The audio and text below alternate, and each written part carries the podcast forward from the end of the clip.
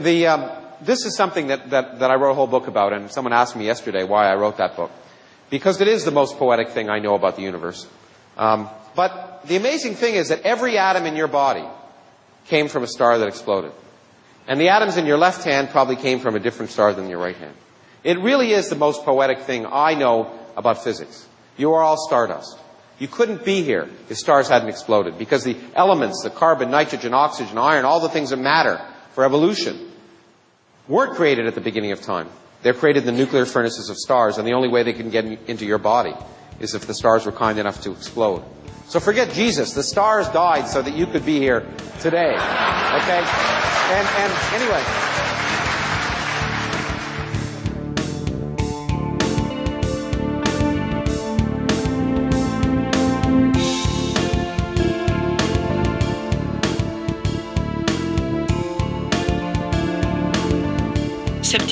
Scientifique, le balado de la science et de la raison. Épisode 32 pour le samedi 9 janvier 2010.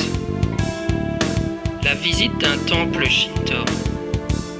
Dans cet épisode, je vais vous passer euh, l'audio d'un petit reportage que j'avais fait à propos de comment visiter un temple shinto. Le shintoïsme est la religion traditionnelle euh, du Japon et à l'heure actuelle, euh, les Japonais sont globalement en majorité shinto-bouddhistes, c'est-à-dire qu'ils pratiquent à la fois le shintoïsme et le bouddhisme. Souvent on dit qu'ils euh, se marient shinto et ils se font enterrer bouddhistes. Dans ce reportage, je dis que les temples shinto euh, se trouvent euh, toujours dans la nature.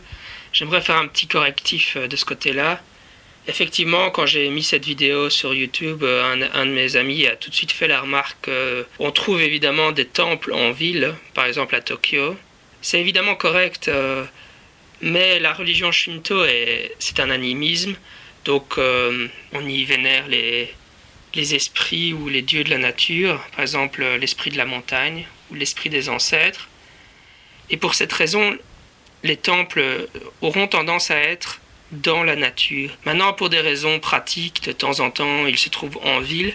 Mais là encore, même quand ils se trouvent en ville, euh, ils vont être euh, intégrés dans... On va essayer d'amener la nature au temple. Si, si, le temple ne peut pas être dans la nature, c'est la nature qui va être intégrée dans le temple. Et donc, ce sera au niveau de l'enceinte.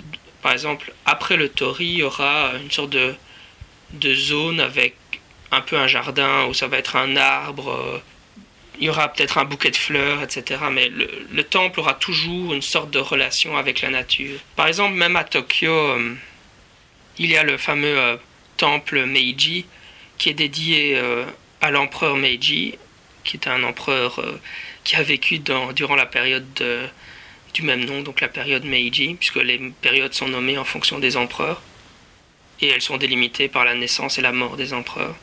Ce temple se trouve en plein centre de Tokyo, dans un immense parc qui s'appelle le parc Meiji. Donc si vous allez à Tokyo, euh, je vous conseille d'aller visiter ça. Et donc on rentre dans cet immense parc, et au sein de ce parc, il y a le temple du, dédié au, au dieu euh, Meiji, donc à l'esprit de cet empereur euh, mort. Et euh, voilà, donc même dans une mégapole comme Tokyo, on va dédier un espace boisé d'une taille non négligeable dans lequel sera placé le temple. Pour que le temple, il y aura toujours une relation entre un temple shinto et la nature.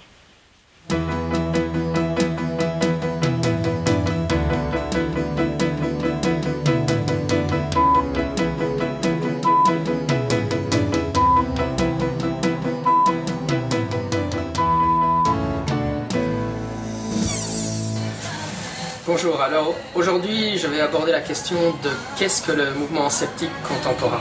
Alors le mouvement sceptique contemporain a comme euh, objectif à la fois d'un côté de faire la promotion de la bonne science et de l'autre de critiquer euh, la mauvaise science. À ma connaissance, le mouvement sceptique contemporain a été fondé à la fin de la Seconde Guerre mondiale en Belgique par le Comité pour l'investigation scientifique des phénomènes réputés paranormaux ou euh, dit comité para. Il s'est constitué euh, suite au fait que, donc après la Seconde Guerre mondiale, de nombreux voyants, sourciers, astrologues prétendaient être capables de retrouver des personnes disparues. Et donc, en réaction, ce premier groupe s'est constitué. Suite à l'affaire Gauquelin et au, au débat sur l'effet Mars, Paul Kurtz, qui est un philosophe américain, a décidé de créer un, une association similaire américaine qui portait à l'époque un nom vraiment qui reprenait le nom en fait francophone.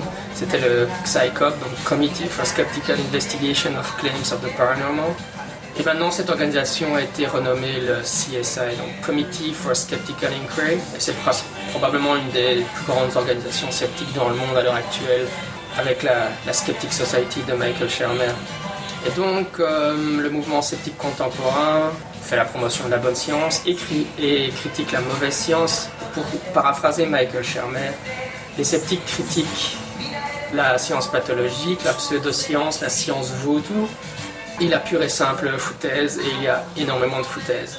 Et quand il dit ça, il, utilise le terme debunking, donc euh, démystifier en français, ou enlever la foutaise, euh, critiquer la foutaise. Et donc, euh, oui, l'extension du mouvement sceptique contemporain est très vaste. Par exemple, Michael Shermer vient de sortir un livre il y a quelques mois sur l'économie.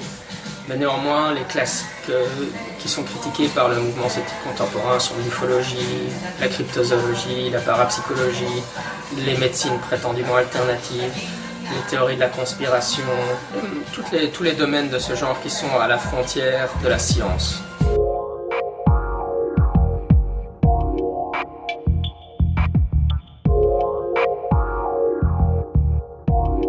Century, our eyes on the universe have been opened anew. We are witness to the very brink of time and space. We must ask ourselves, we who are so proud of our accomplishments, what is our place in the cosmic perspective of life?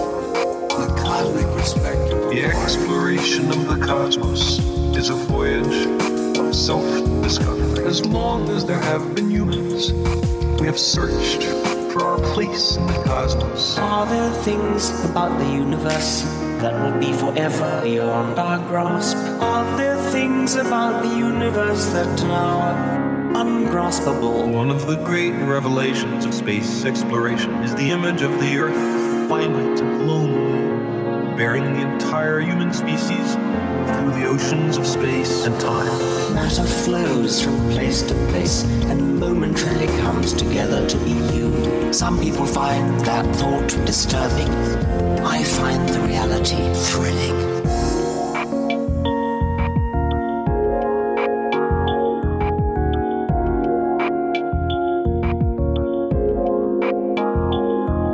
As the ancient myth makers knew, we're children equally of the earth and the sky. In our tenure on this planet, we've accumulated dangerous evolutionary baggage.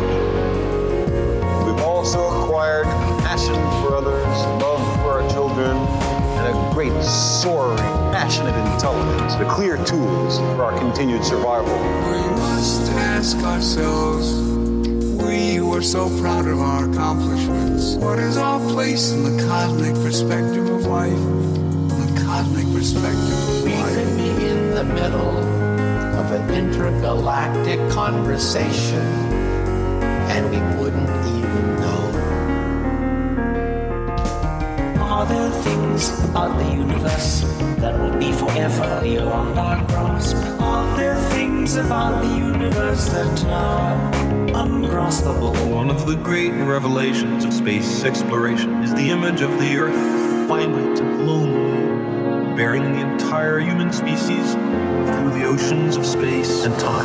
Matter flows from place to place and momentarily comes together to be you. Some people find that thought disturbing. I find the reality thrilling.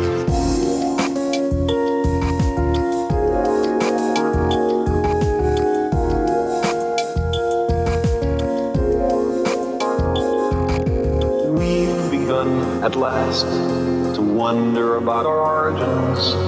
Star stuff, contemplating the stars, tracing that long path. Our obligation to survive and flourish is owed not just to ourselves, but also to that cosmos, ancient and vast, from which we spring.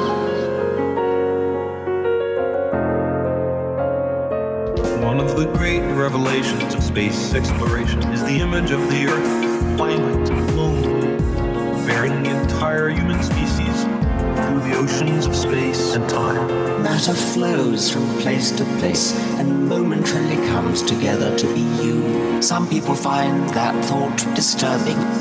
I find the reality thrilling. Think of how many stars and planets and kinds of life there may be in this vast and awesome universe. With every century, our eyes on the universe have been opened anew. We are witness to the very brink of time and space.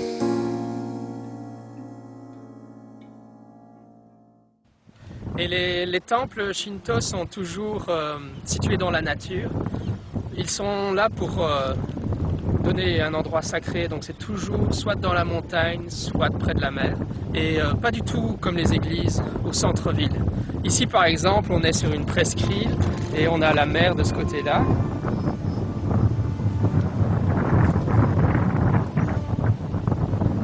Et le temple est complètement isolé à la pointe de la presqu'île.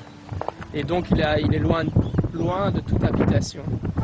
C'est l'opposé de, ce qu'on ferait avec une église. Au lieu de le mettre au milieu du village, on le met dans l'endroit où la nature est la plus belle.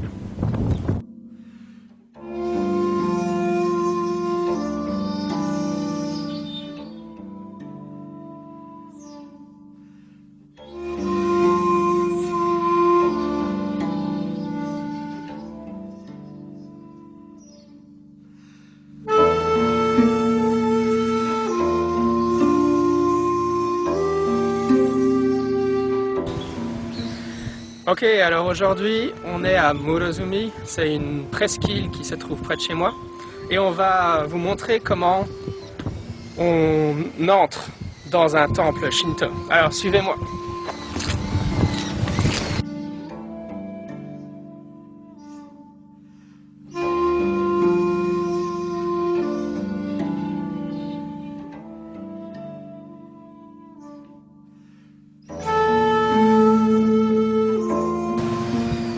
Dans certains temples, ils préfèrent avoir de l'encens plutôt qu'un bassin avec de l'eau pour la purification. On vous montrera la purification par l'eau plus tard dans un autre temple. Mais ici, normalement, on est supposé allumer l'encens et puis, euh, une fois qu'on a la fumée, se mettre la fumée dans la figure pour se purifier avant d'accéder euh, à l'offrande dans le temple plus loin.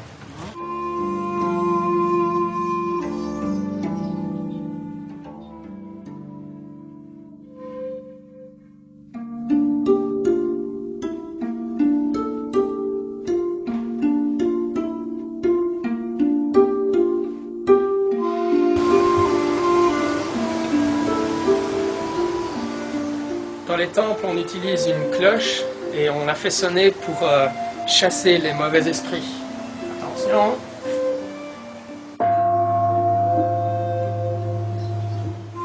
Alors dans chaque temple, devant, on a une boîte en bois pour faire une offrande et on offre généralement une pièce de 10 yens.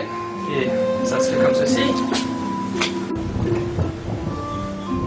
Ok, et on lance ça dans, dans la boîte. Après avoir fait euh, l'offrande, vous devez, euh, vous êtes supposé faire une euh, prière dans votre tête, silencieuse, et puis ensuite vous saluez deux fois profondément, et puis au niveau de votre poitrine, vous faites. Et ensuite, pour une dernière fois, et puis vous pouvez partir. Donc c'est comme ça que les Japonais viennent faire leur dévotion au temple Shinto. Normalement c'est fini, mais nous on va vous montrer. Donc suivez-moi, suivez-moi derrière. Normalement vous n'allez pas voir derrière.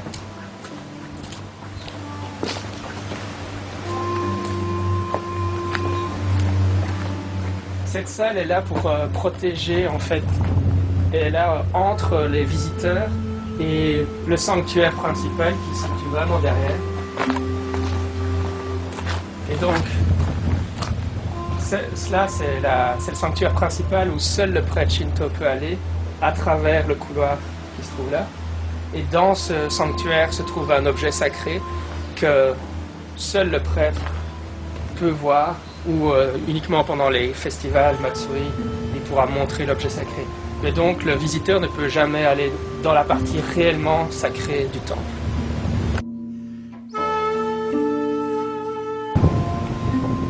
Nous avons euh, par là le Tori, c'est un portail qui marque l'entrée du, temple.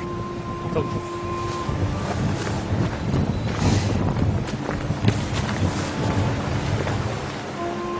cela délimite l'enceinte de la zone sacrée. Donc dès que vous franchissez le, dès que vous franchissez le portail, le Tori, vous êtes dans la zone sacrée qui entoure le temple. Vous entrez dans le domaine des dieux.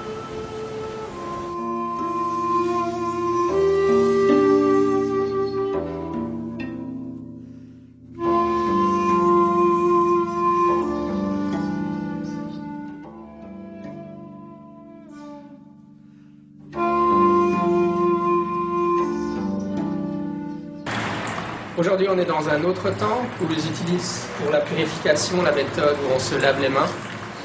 On va vous montrer comment ça marche. Alors, vous prenez un de ces instruments, vous prenez de l'eau et vous la versez dans la main gauche. Et ensuite, vous changez de main et vous la versez dans la main droite. Puis vous reversez de nouveau de l'eau dans la main gauche pour la laver. Finalement, vous lavez la bouche vous n'êtes pas supposé avaler l'eau, vous la recrachez. Et puis enfin, vous versez l'eau qui reste sur la poignée. De cette façon.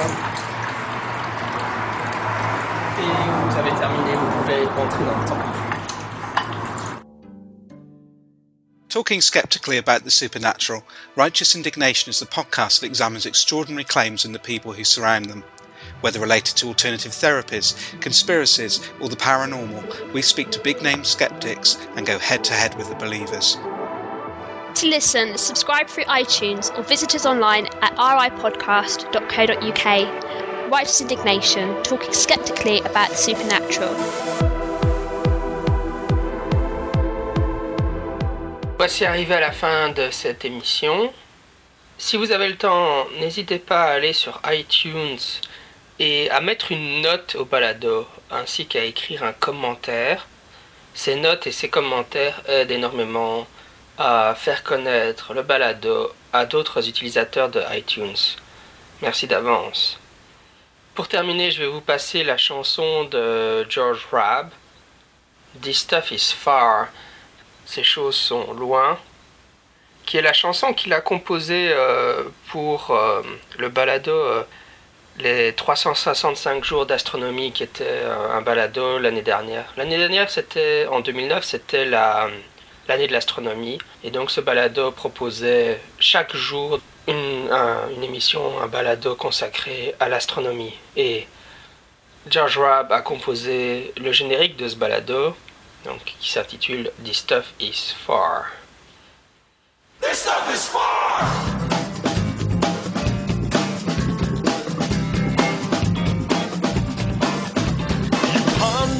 Universe and a look comes across your face. You try to fathom distances of all the stuff in space, but you can't wrap the bacon of your mind around the big of all the terms required to describe how big is big. So let me get specific and use words scientific. Go whip out your thesaurus for this exacting chorus. This stuff is far. This stuff is far, far, far away. We're talking far. You can't get there by car in a day. It's super duper crazy far. But just pulsars, quasars, and stars. I mean, it's far. Far, far, far. If there's a doubt, listen to a shout. This stuff is far.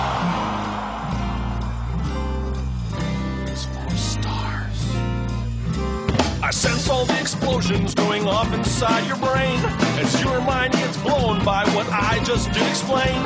Sorry if my words might drive you all insane, but that's what happens when precision is your middle name.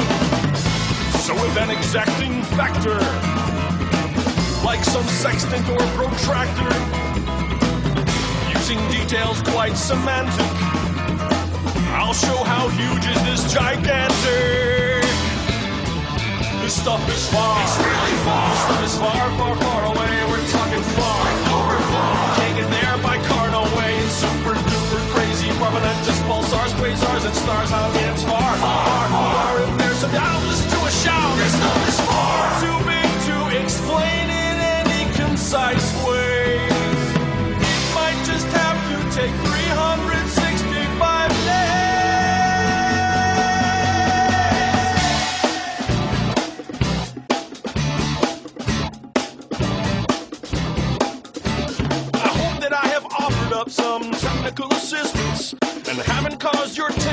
much ventricle resistance. But you have got to listen and trust my insistence that I am very accurately describing the distance. One more time.